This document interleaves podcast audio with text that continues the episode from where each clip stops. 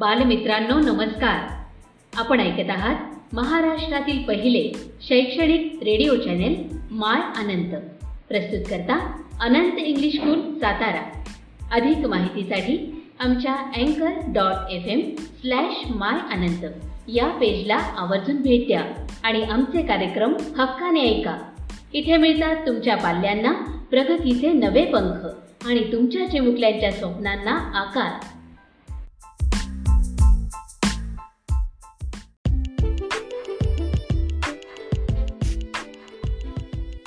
नमस्ते बच्चों। आज हम हिंदी विषय का अध्ययन करने वाले हैं। मैं हूँ अध्यापिका सोगारे, एस एस। कक्षा पांचवी। पहली इकाई का तीसरा पाठ, योग्य चुनाव। यह एक कहानी है। राजा मंगल सेन के मंत्री जगतराम बूढ़े हो चुके थे। उन्होंने राजा से स्वयं को सेवा मुक्त करने की विनती की। देखो बच्चों, राजशाही जमाने में, राजा के दरबार में कुछ मंत्री हुआ करते थे और उनके अलग अलग काम थे। उसी तरह इस राजा मंगल सेन के दरबार में जगत राम नाम के एक मंत्री थे और वह अब बूढ़े हो चुके थे, यानी वृद्ध हो चुके थे। उन्होंने राजा से स्वयं को सेवा मुक्त करने की विनती की। सेवा मुक्त करना यानी नौकरी से छुटकारा देना। उन्होंने राजा से कहा कि अब वह सेवा से मुक्त होना चाहते हैं। परंतु राजा मंगल सेन ने कहा कि वह पहले अपने जैसे सेवाभावी, परोपकारी और ईमानदार मंत्री का चुनाव कर लीजिए। तभी आपको सेवा मुक्त किया जा सकता है। यानी मंत्री जगतराम कैसे थे? सेवा भावी यानी सेवा की भावना रखने वाले। परोपकारी, यानी दूसरों की भलाई करने वाले। और ईमानदार, यानी सच्चे। यह सारे गुण मंत्री जगतराम में थे। इसीलिए राजा मंगल सेन ने कहा कि पहले अपने जैसे मंत्री का, मंत्री को चुन लीजिए, उसके बाद ही आपको सेवा मुक्त किया जा सकता है। फिर राजा की यह बात सुनकर जगत राम ने आदेश दिया कि राज्य में ढिंडोरा पिटवा दो कि राज्य के नए मंत्री का चयन अगले गुरुवार को किया जाएगा। ढिंडोरा यानी मुनादी या डुग्गी, जो डुग्गी बजाकर घोषणा करते हैं, सूचना देते हैं। और इस पद को इच्छुक जो है, वह 11 बजे दरबार में पहुँचे। अब मंत्री जगत राम ने यह आदेश हरकारों को दे दिया और हरकारे गाँव गाँव ढिंडोरा पीटने लगे। हरकारे यानी संदेश पहुँचाने वाले। यहाँ अर्थ है दवंडी वाला देखो बच्चों, पुराने ज़माने में वो डाकिया नहीं थे, आज की तरह दूरदर्शन नहीं थे, या मोबाइल फ़ोन नहीं थे। तब लोग अपना संदेशा पहुँचाने के लिए उन हरकारों का उपयोग किया करते थे। हर राजा के दरबार में ऐसे हरकारे थे। और राजा की जो भी कुछ सूचना है, जो भी कुछ घोषणा है, वह हर हरकारे गाँव गाँव जाकर, यह सभी गाँव वालों को, वह डुग्गी जो होती है, ढोल जो होता है, वह ढोल बजाकर यह बात सभी लोगों को सुनाते थे, उसकी सूचना देते थे। उसी तरह जगत राम के आदेश से सभी हरकारे गाँव गाँव जाकर ढिंडोरा पीटने लगे।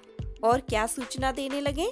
कि राज्य में नए मंत्री का चयन होने वाला है, यानी चुनाव होने वाला है अगले गुरुवार को।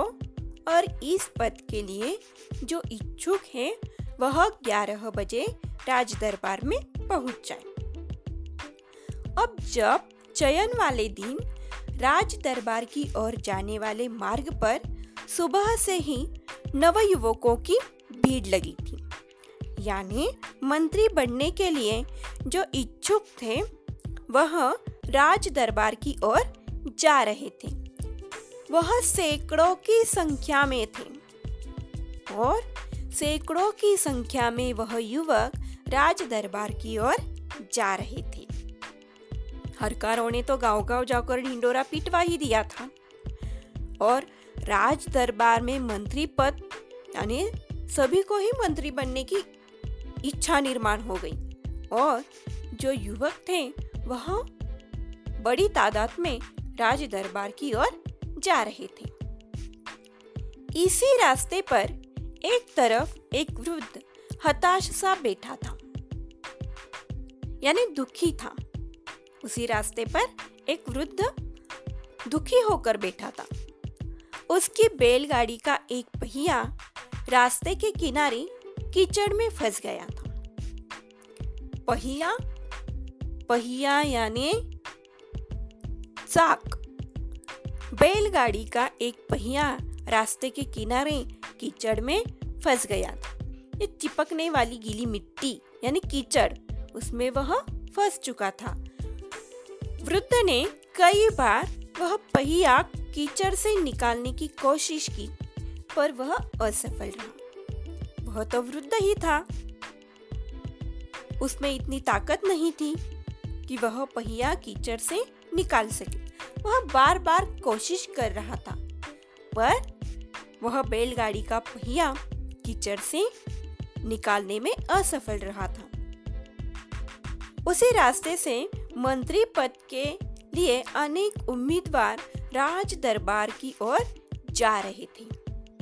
और जाते जाते यह दृश्य भी देख रहे थे कि किसी कोई वृद्ध बार बार अपने बैलगाड़ी का पहिया कीचड़ से निकालने की कोशिश कर रहे हैं। परंतु किसी ने भी उस वृद्ध की सहायता नहीं की, मदद नहीं की। कुछ समय बाद उस उम्मीदवारों में एक नवयुवक था, कर्मवीर। यह कर्मवीर निर्धन परिवार का एक प्रतिभाशाली नवयुवक था। यानी गरीब घर में वह बड़ा हो रहा था और वह भी तेज़ी से राज दरबार की ओर जा रहा था। उसी समय बैलगाड़ी वाला वृद्ध फिर एक बार पहिया कीचड़ से बाहर निकालने का प्रयास कर रहा था, प्रयत्न कर रहा था।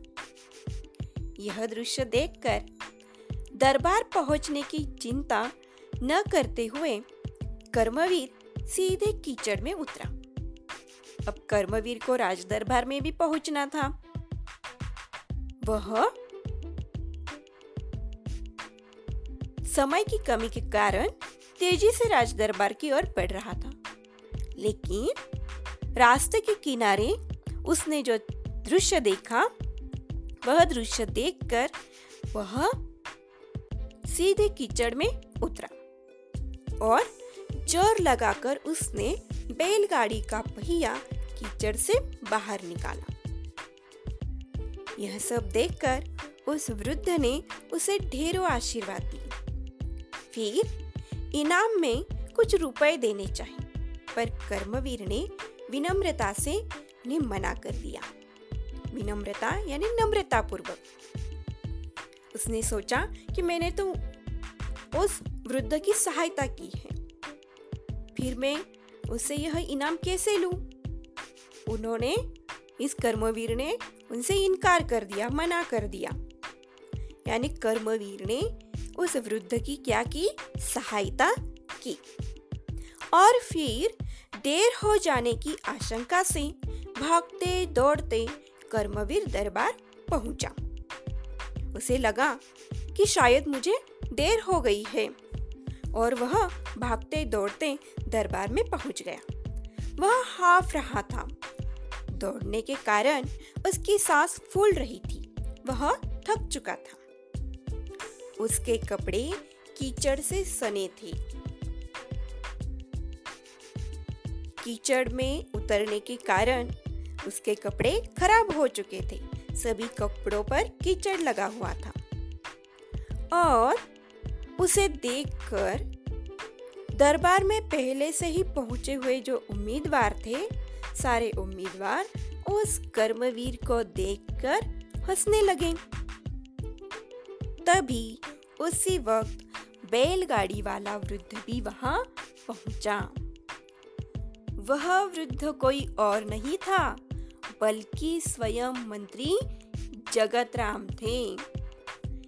यानी उन मंत्री पद के लिए इच्छुक जो उम्मीदवार थे, उनकी, उनके गुणों की परख करने के लिए स्वयं मंत्री जगत राम ने ही अपने गाड़ी का या बैलगाड़ी का जो पहिया है, वह कीचड़ में डाल दिया था और वह देख रहे थे कि कौन मदद के लिए आता है या नहीं। और राज दरबार में आने के बाद उन्होंने यह सारी घटना राजा को सुनाई और फिर जगत राम ने राजा से कहा कि महाराज। कर्मवीर में वे सारे गुण हैं जो राज्य के मंत्री के लिए आवश्यक हैं। और मंत्री जगतराम की सारी बातें सुनकर, उन्हें जानकर राजा मंगल सेन बहुत प्रसन्न हुए और उन्होंने कहा, जो सामान्य आदमी की पीड़ा से दुखी होता है उसे दूर करने का प्रयास करता है। वही राज्य के ऊँचे पद पर बैठने का अधिकारी होता है। यानी मंत्री कैसा होना चाहिए? दूसरों को मदद करने वाला, दूसरों की पीड़ा, दुख समझने वाला, उसे दूर करने वाला। और मंत्री जगत राम ने योग्य उम्मीदवार मंत्री पद के लिए चुना था और राजा मंगल सेन को यह बात अच्छी लगी थी और जगत राम जी ने योग्य व्यक्ति का चुनाव किया था और इसीलिए राज्य से कर्मवीर राज्य के लिए नए मंत्री बन चुके थे। इसका मतलब किसी राज्य के लिए एक योग्य मंत्री की आवश्यकता थी और सैकड़ों युवक इस पद को पाने के लिए आ गए थे। बूढ़े मंत्री जगत राम ने बड़ी चतुराई से उनकी परीक्षा ली। उन्होंने कर्मवीर को इस पद के लिए चुना। मंत्री बनने के लिए आवश्यक जो गुण थे, वह केवल कर्मवीर में ही थे। इस पाठ से हमें क्या सीख मिलती है? कि चुनाव में व्यक्ति के गुणों की गुणों को ही महत्व देना चाहिए और गुणी व्यक्ति ही अपने पद की प्रतिष्ठा बढ़ा सकता है। यह कहानी आपको अच्छी लगी होगी। अपने पाठ्य पुस्तक से यह कहानी पढ़िए।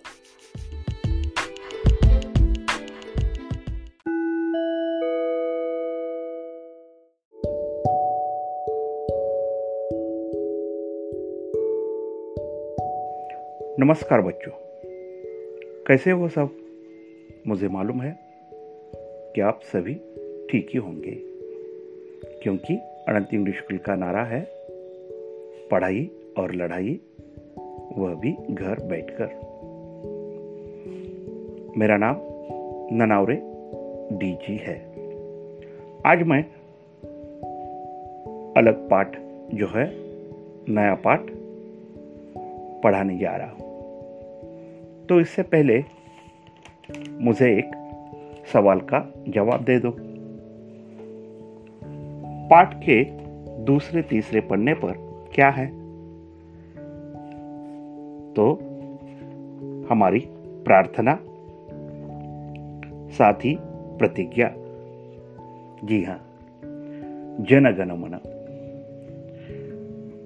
बच्चों, यह किसने लिखा है? हाँ सही बताया। यह गुरुदेव रविंद्रनाथ ठाकुर जी की रचना है। यही नहीं, बांग्लादेश की जिस प्रकार का राष्ट्रगान है, बांग्लादेश का राष्ट्रगान, अमार सोनार बांग्ला, यह भी गुरुदेव रविन्द्रनाथ ठाकुर जी ने ही लिखा है। मैं आज पाठ से कुछ अलग बातें उनके बारे में बताना चाहता हूँ। क्योंकि आपके पास किताब है, आप पढ़ भी सकते हैं। जिस प्रकार यह लिखा है तो आपको समझ में आया होगा कि पाठ जो है, छठा पाठ है, मेरा अहोभाग्य। अहोभाग्य यानी कि उनके साथ रहने का मुझे जो भाग्य मिला है, यानी कि लेखक को चंद्रगुप्त विद्यालंकार, इसके लेखक है। उनका अनुभव उन्होंने इस पाठ में बताया। कम से कम एक घंटे से कम उनका सानिध्य रहा। फिर भी इस सानिध्य में उन्हें बहुत कुछ पाया। चंद्रगुप्त विद्यालंकार ने गिने चुने अनुभव उन्हें इस पाठ में बताया गया और मैं आपको बताना चाहता हूँ, गुरुदेव रविंद्रनाथ ठाकुर जी, उनका जन्म जो है सात मई 1861 में कोलकाता के ठाकुरवाड़ी में हुआ। यह पाठ में नहीं है। और ऐसी ही बातें, मैं ऐसे ही अनुभव जो पाठ में नहीं है, वह साझा करना चाहता हूँ। क्योंकि आपके पास किताबा है, किताब होने के कारण आप पढ़ेंगे, लेकिन यह बातें जो है यह आपको पता नहीं है। आप क्या करेंगे इन छुट्टियों में? इस प्रकार की जो कुछ बातें हैं उनके बारे में, वह ढूँढने का प्रयास करेंगे। साथ ही साथ, चंद्रगुप्त विद्यालंकार जी ने उनके साथ बिताए हुए पल, इसका अनुभव इसमें बताया गया है। गर्व की बात यह है कि वह एक महान साहित्यिक, कवि और साथ ही नोबेल पारितोषिक उन्हें मिला था, बच्चों। जो इस पाठ में भी बताया गया है, आखिरी पन्नों पर, पन्ना क्रमांक 16 पर, किसे मिला था? गुरुदेव गीतांजलि जो है, उसकी रचना उन्होंने की थी और इन, इसके लिए उन्हें वह नोबेल पारितोषिक मिला था।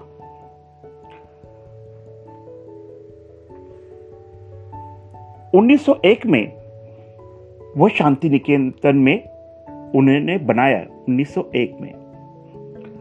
और फरवरी 1936 की यह बात इस पाठ में दी गई है। देखो ना, नाम से ही जाना जाता है शांति निकेतन एक ऐसी शांति, वह कवि साहित्यिक बहुत बड़े थे।